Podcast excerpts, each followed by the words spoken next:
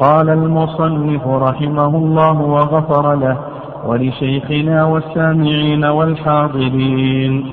كتاب الصلاة تجب على كل مسلم مكلف إلا حائضا ونفسا ويقضي من زال عقله بنوم أو إغماء أو سكر ونحوه. ولا تصح من مجنون ولا كافر فإن صلى فمسلم حكما. ويؤمر بها صغير لسبع ويضرب عليها لعشر فإن بلغ في أثنائها أو بعدها في وقتها أعاد. ويحرم تأخيرها عن وقتها إلا لناوي الجمع ولمشتغل بشرطها الذي يحصله قريبا. ومن جحد وجوبها كفر وكذا تاركها تهاونا. ودعاه إمام أو نائبه فأصر وضاق وقت الثانية عنها ولا يقتل حتى يستتاب ثلاثا فيهما. ثم قال المؤلف رحمه الله تعالى كتاب الصلاة. بعد أن تكلم المؤلف رحمه الله تعالى على أحكام الطهارة شرع في أحكام الصلاة وقد سبق أن ذكرنا أن أن العلماء رحمهم الله تعالى في تآليفهم يبدأون بأحكام الصلاة ويبدأون من أحكام الصلاة بأحكام الطهارة اتباعا لحديث علي بن أبي طالب رضي الله تعالى عنه الذي قال فيه النبي صلى الله عليه وسلم قال فيه النبي صلى الله عليه وسلم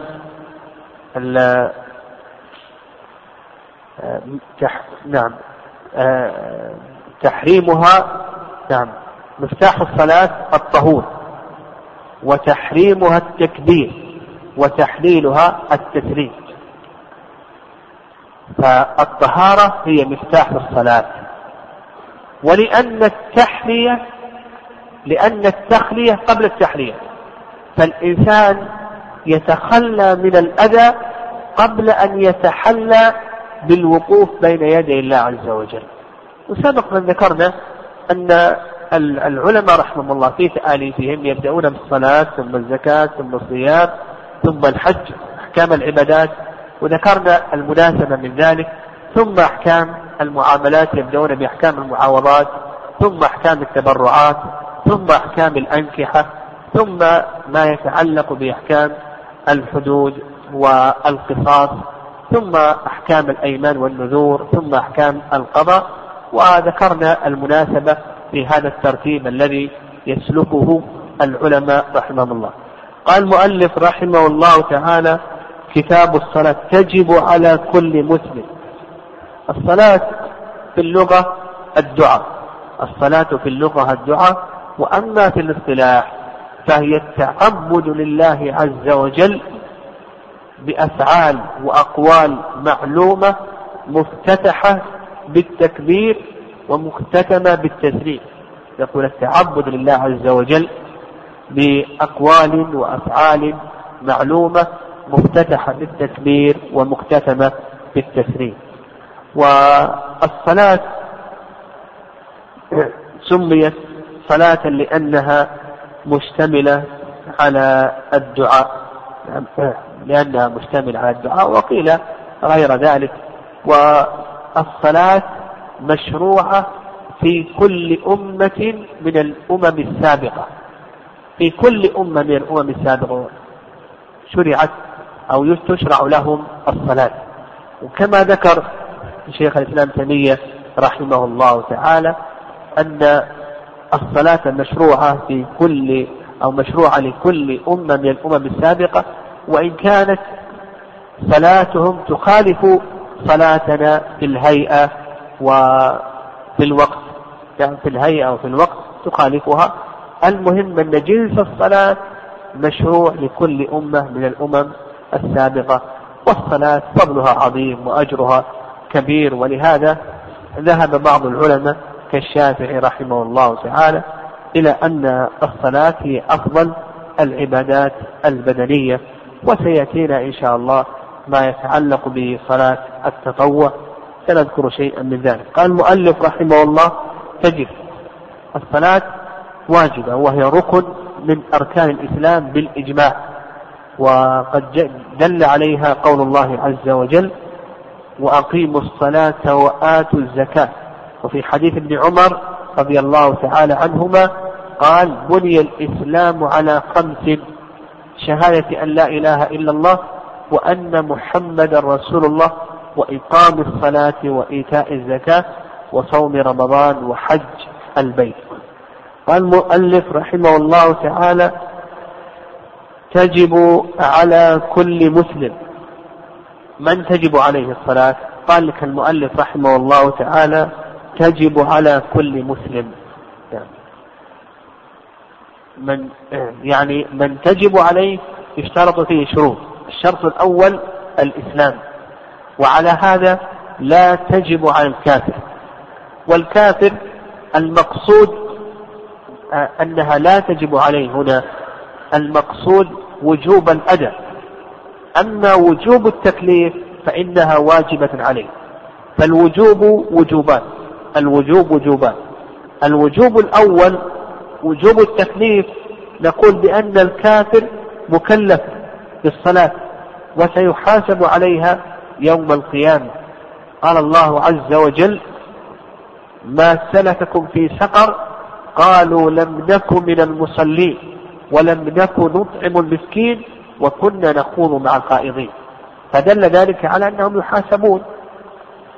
القسم الثاني وجوب الأداء نقول بأنها لا تجب عليه. وجوب أداء بمعنى أننا لا نأمره بالصلاة. لا نأمره بالصلاة. وإذا أسلم لا يجب عليه أن يقضي هذه الصلاة. لماذا لا يؤمر بالصلاة؟ لأنه فاقد الأصل فاقد للتوحيد. يقول الله عز وجل وما منعهم أن تقبل منهم نفقاتهم إلا أنهم كفروا بالله وبرسوله. وما منعهم أن تقبل منهم نفقاتهم إلا أنهم كفروا بالله وبرسوله. فلكونهم كفروا بالله وبرسوله لن تقبل منهم النفقات وهي نفعها متعد كالصلاة التي نفعها ليس متعديا من باب أولى أنها لا تقبل منه قال مكلف. هذا الشرط الثاني أن يكون مكلفا. يعني أن يكون بالغا عاقلا. وعلى هذا الصبي لا تجب عليه الصلاة. لكن كما سيأتينا يؤمر بها لسبع ويضرب عليها لعشر.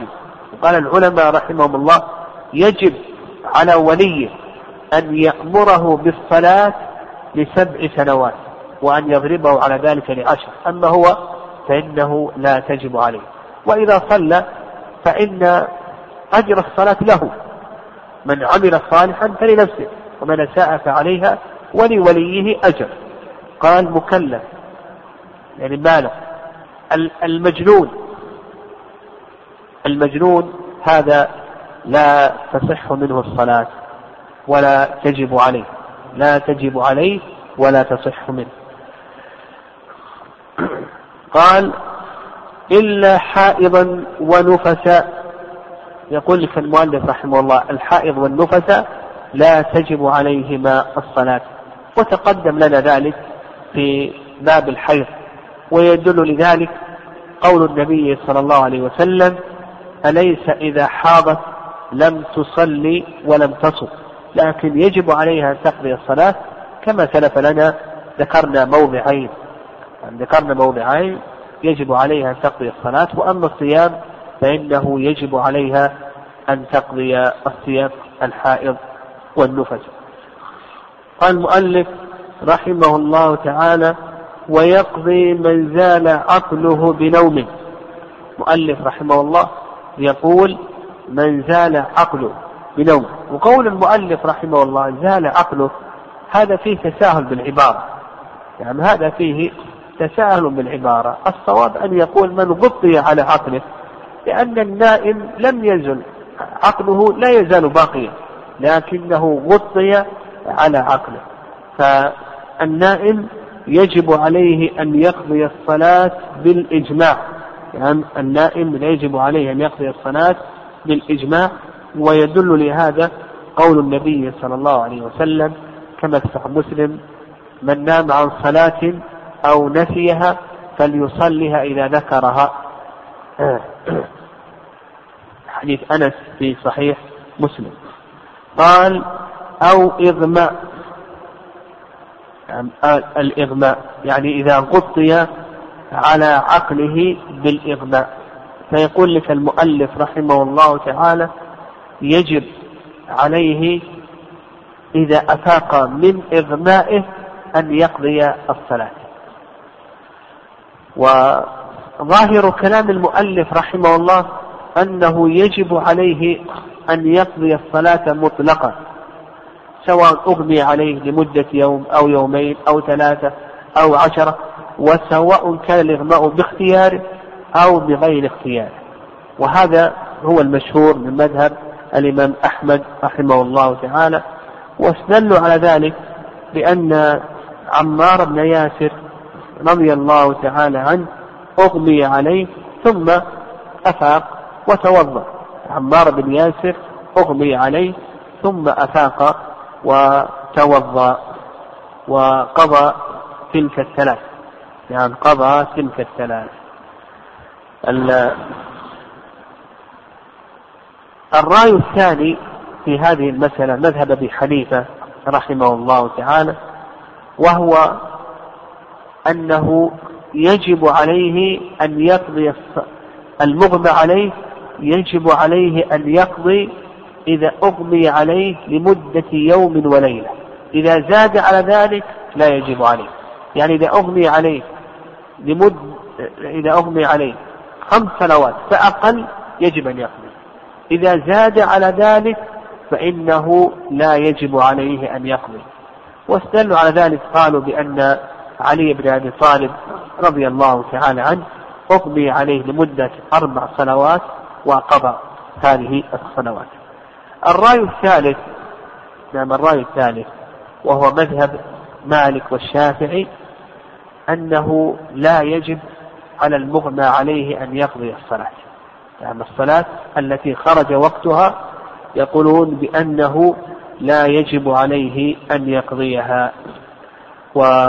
واستدلوا على ذلك بأن هذا وارد عن جمع من الصحابة وارد عن جمع من الصحابة عمر وابن عمر وأنس يعني عدم القضاء قالوا بأنه وارد عن جمع من الصحابة رضي الله تعالى عنهم كعمر وابن عمر وأنس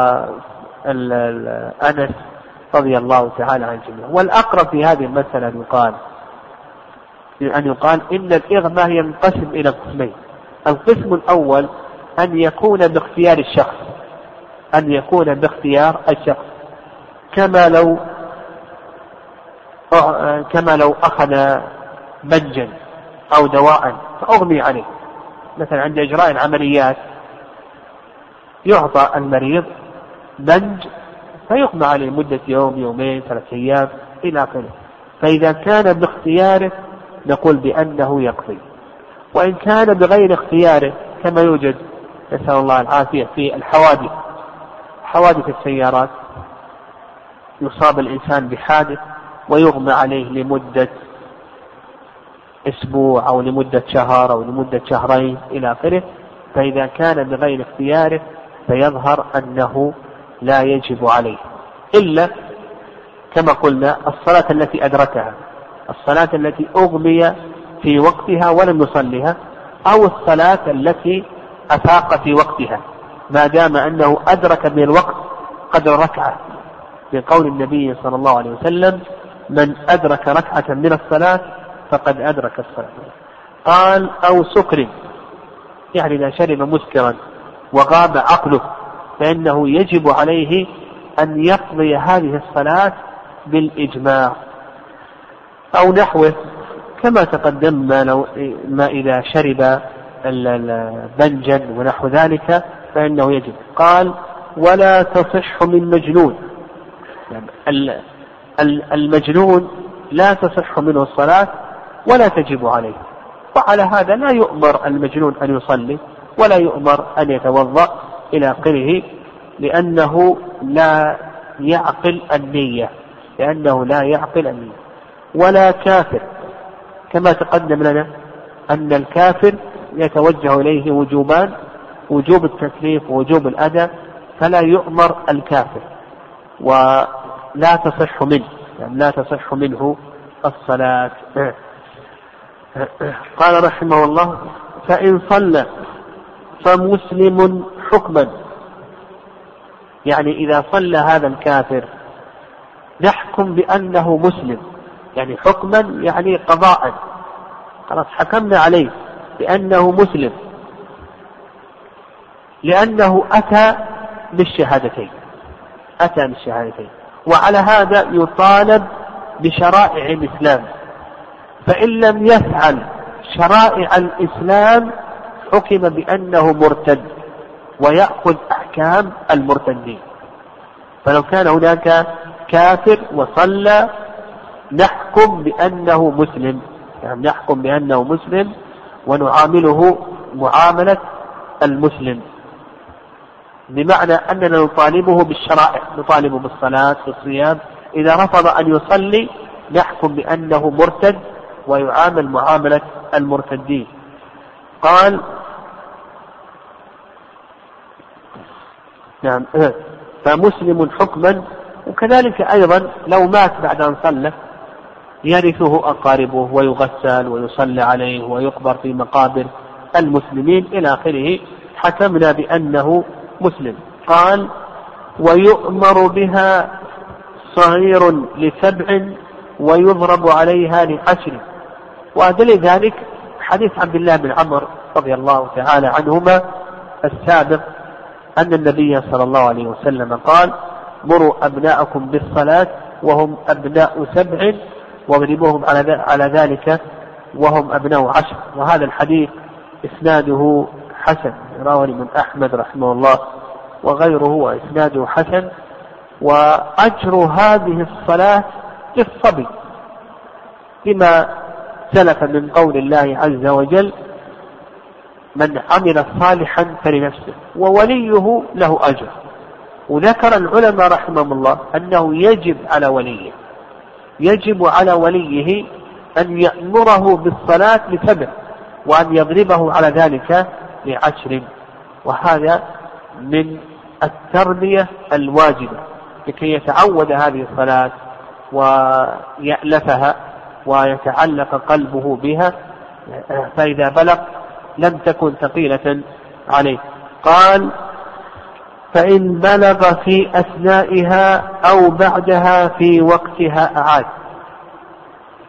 يقول لك المؤلف رحمه الله فإن بلغ في أثنائها أو بعدها في وقتها أعاد. إذا بلغ هذا الصبي يعني إذا بلغ هذا الصبي فهذا لا يخلو من ثلاث حالات.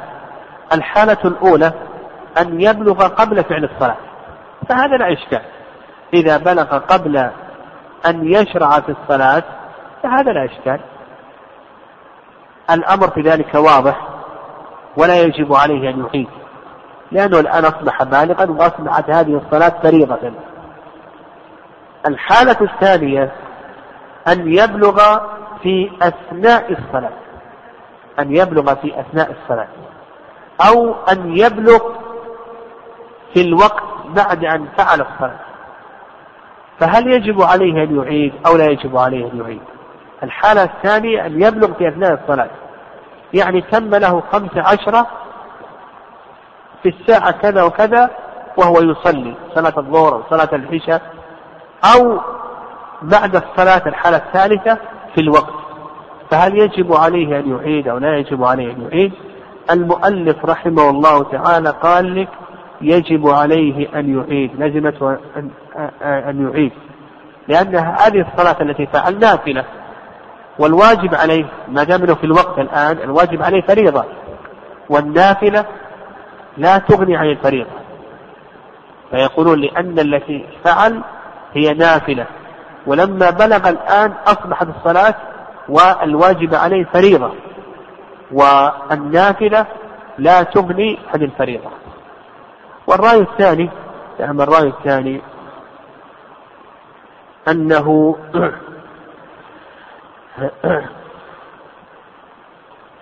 إن بلغ في أثناء الصلاة فإنه يعيد.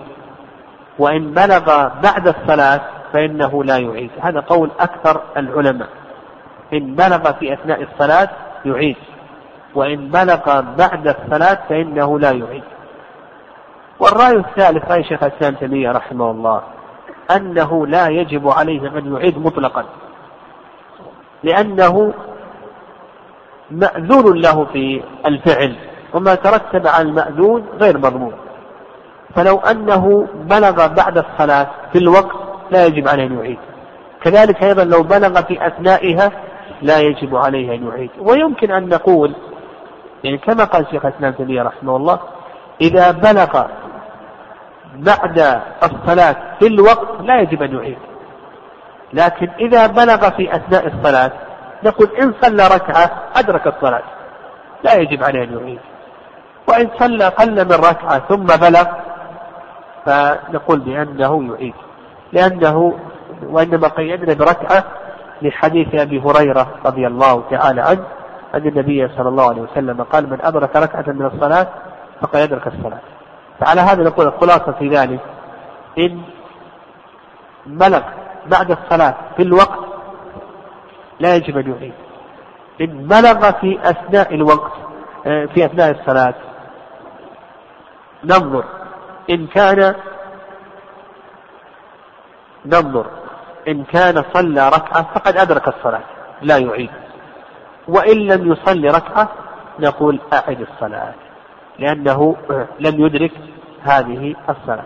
أما إن بلغ بعد الوقت فهذا لا إشكال أنه لا يجب عليه أن يعيد لأنه لم يدرك هذه الصلاة قال رحمه الله ويحرم تأخيرها عن وقتها إلا لناوي الجمع. يقول المؤلف رحمه الله يحرم أن تؤخر الصلاة عن وقتها. لقول الله عز وجل إن الصلاة كانت على المؤمنين كتابا موقوتا. وفي حديث أبي قتادة أن النبي صلى الله عليه وسلم قال إنما التفريط إنما التفريط في اليقظة أن تؤخر الصلاة إلى أن تدخل أو إلى أن يدخل وقت الصلاة الأخرى. إنما التفريط في اليقظة أن تؤخر الصلاة فسماه النبي صلى الله عليه وسلم تفريطا تفريطا إنما التفريط أن تؤخر الصلاة إنما التفريط في اليقظة أن تؤخر الصلاة إلى أن يدخل وقت الصلاة الأخرى. في حيث جابر بن سمرة في صحيح البخاري في الذي ينام عن الصلاة أن رأسه يرض بالحجر نعم يرض بالحجر. فهذا يدل على أن أنه لا يجوز تأخير الصلاة عن وقتها. بل ظاهر الحديث هذا أنه من كبائر الذنوب. قال لك إلا لناوي الجمع ولمشتغل بشرطها الذي يحصله قريبا. قال لك المؤلف يجوز أن تؤخر الصلاة عن وقتها في حالتين. الحالة الأولى إذا كنت تنوي الجمع. مثلا في المغرب تؤخر إلى العشاء. تنوي الجمع.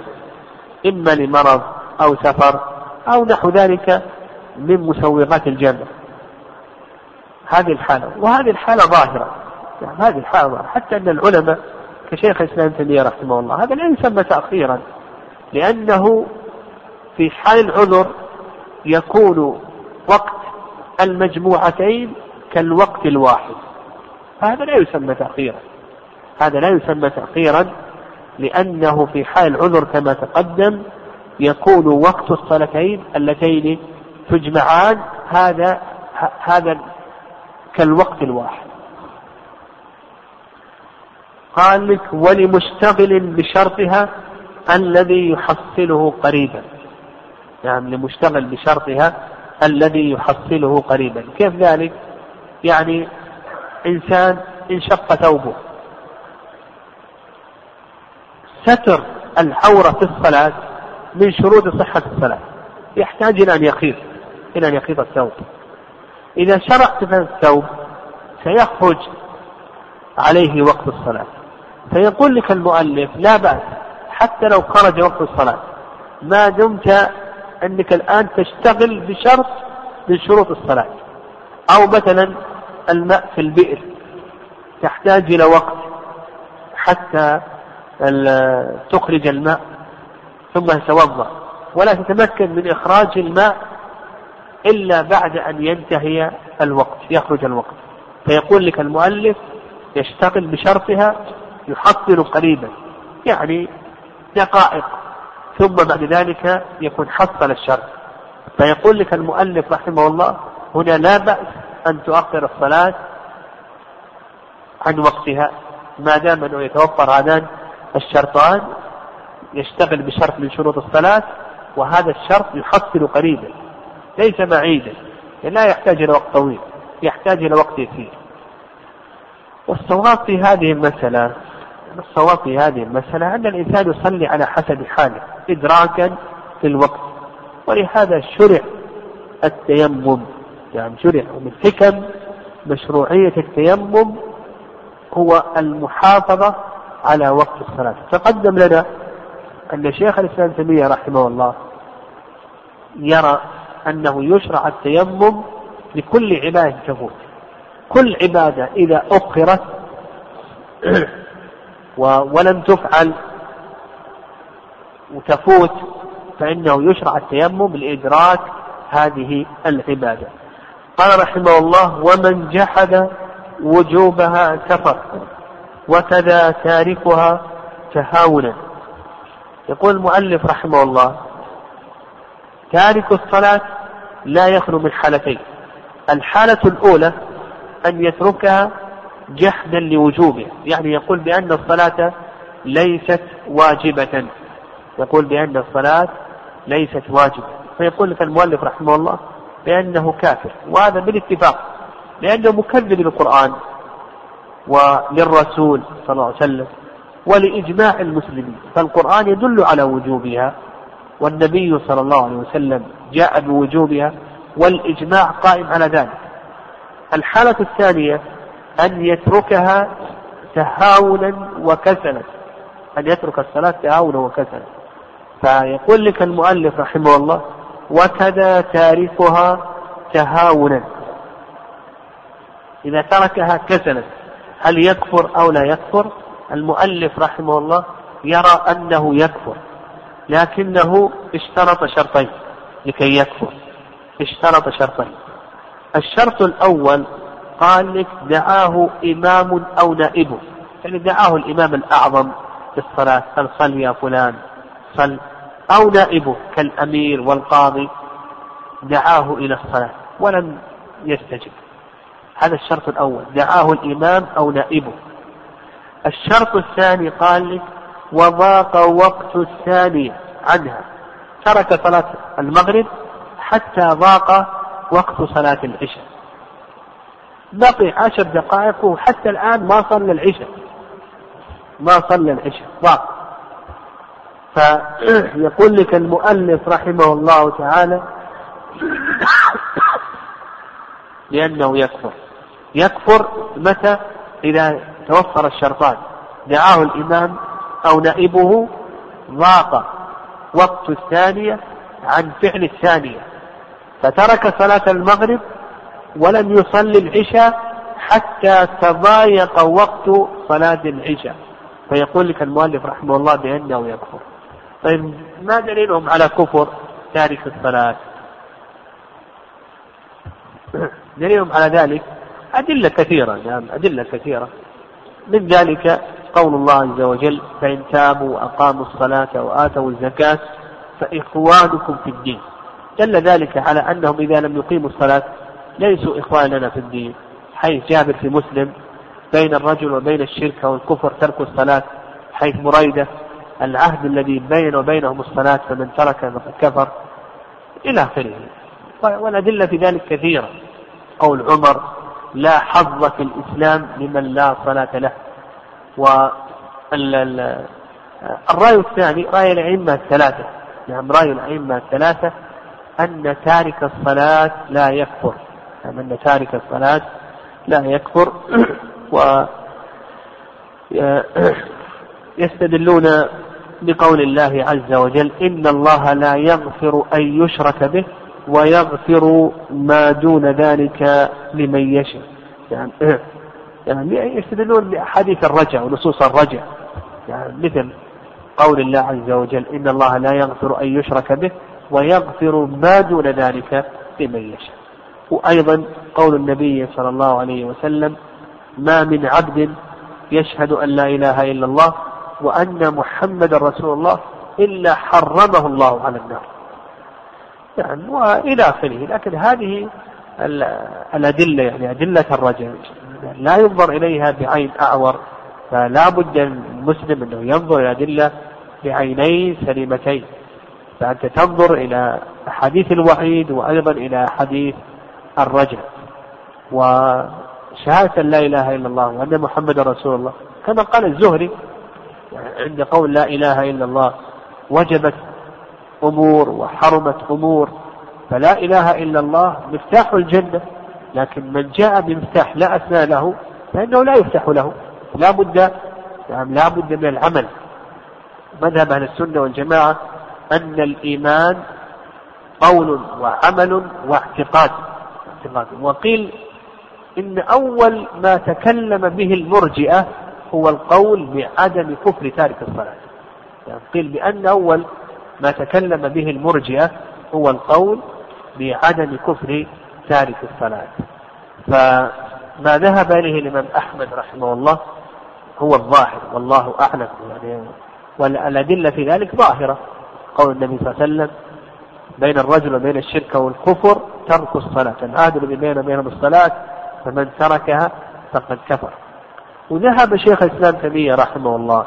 يعني شيخ الإسلام تيمية رحمه الله تعالى قال بأن تارك الصلاة إذا كان يصلي ويخلي فإننا لا نحكم بكفره.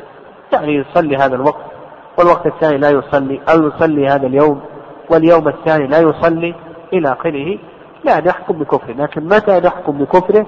إذا ترك الصلاة مطلقا. ويظهر والله أعلم أنه إذا مر عليه أسبوع وهو لا يصلي أنه خرج من دائرة الإسلام. إذا مر عليه أسبوع كامل لا يصلي نحكم بأنه خارج من دائرة الإسلام لأنه مرت عليه أيام الدنيا. قال المؤلف رحمه الله ولا يقتل حتى يستتاب ثلاثا فيهما.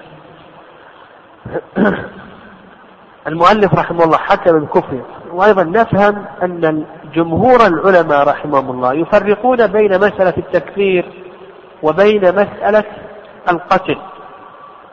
فيقولون بأن يعني جمهور العلماء الذين قالوا بأنه لا يكفر قالوا بأنه يقتل. يعني فرق بين مسألة الكفر وبين مسألة القتل. فيقول لك المؤلف رحمه الله لا يقتل. هذا يفهم منه أنه إذا لم يصلي فإنه يقتل. وهذا ما عليه جمهور العلماء. فالعلماء يفرقون بين مسألة التكفير وبين مسألة القتل. فعند الإمام أحمد أو على مذهب الحنابلة يقتل كافرا. وعند الجمهور الذين يقولون بأنه لا يكفر يقولون بأنه يقتل مسلما. يعني يقتل مسلما. قال ولا يقتل حتى يستتاب في ثلاثا فيهما. هذا المشهور. يعني جمهور العلماء على أن تارك الصلاة يقتل. والرأي الثاني رأي أبي حنيفة أن تارك الصلاة لا يقتل بل يحبس أبدا حتى يصلي. يحبس أبدا حتى يصلي. قال وإذا حكمنا بكفره فإننا نعامله معاملة المرتد. قال حتى يستتاب ثلاثا. يعني فيهما في الصورتين السابقتين فيما إذا ترك الصلاة جحدا لوجوبها أو ترك الصلاة تهاونا وكسلا. إذا ترك الصلاة جحدا أو ترك الصلاة تهاونا وكسلا فإنه يستتاب فيهما يعني في هاتين الصورتين. ودليلهم على الاستتابة أن هذا وارد عن عمر رضي الله تعالى عنه. والرأي الثاني لكن الأثر وارد عن عمر ضعيف. الرأي الثاني أنه أن المرتد يقتل دون استتابة. أن المرتد يقتل دون استتابة. لقول النبي صلى الله عليه وسلم من بدل دينه فاقتلوه. من بدل دينه فاقتلوه. ولم يذكر النبي صلى الله عليه وسلم الاستتابة. والرأي الثالث الرأي الثالث أن أن الاستتابة هذه راجعة إلى اجتهاد الإمام.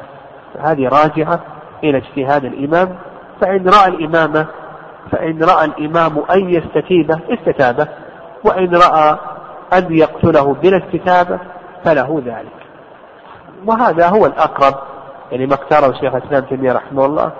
ننظر إلى القرائن. قد يكون الإنسان آه، قريب لو وجه وعلم وأرشد رجع. وقد يكون الإنسان قاسي القلب. معاندا مستكبرا إلى آخره.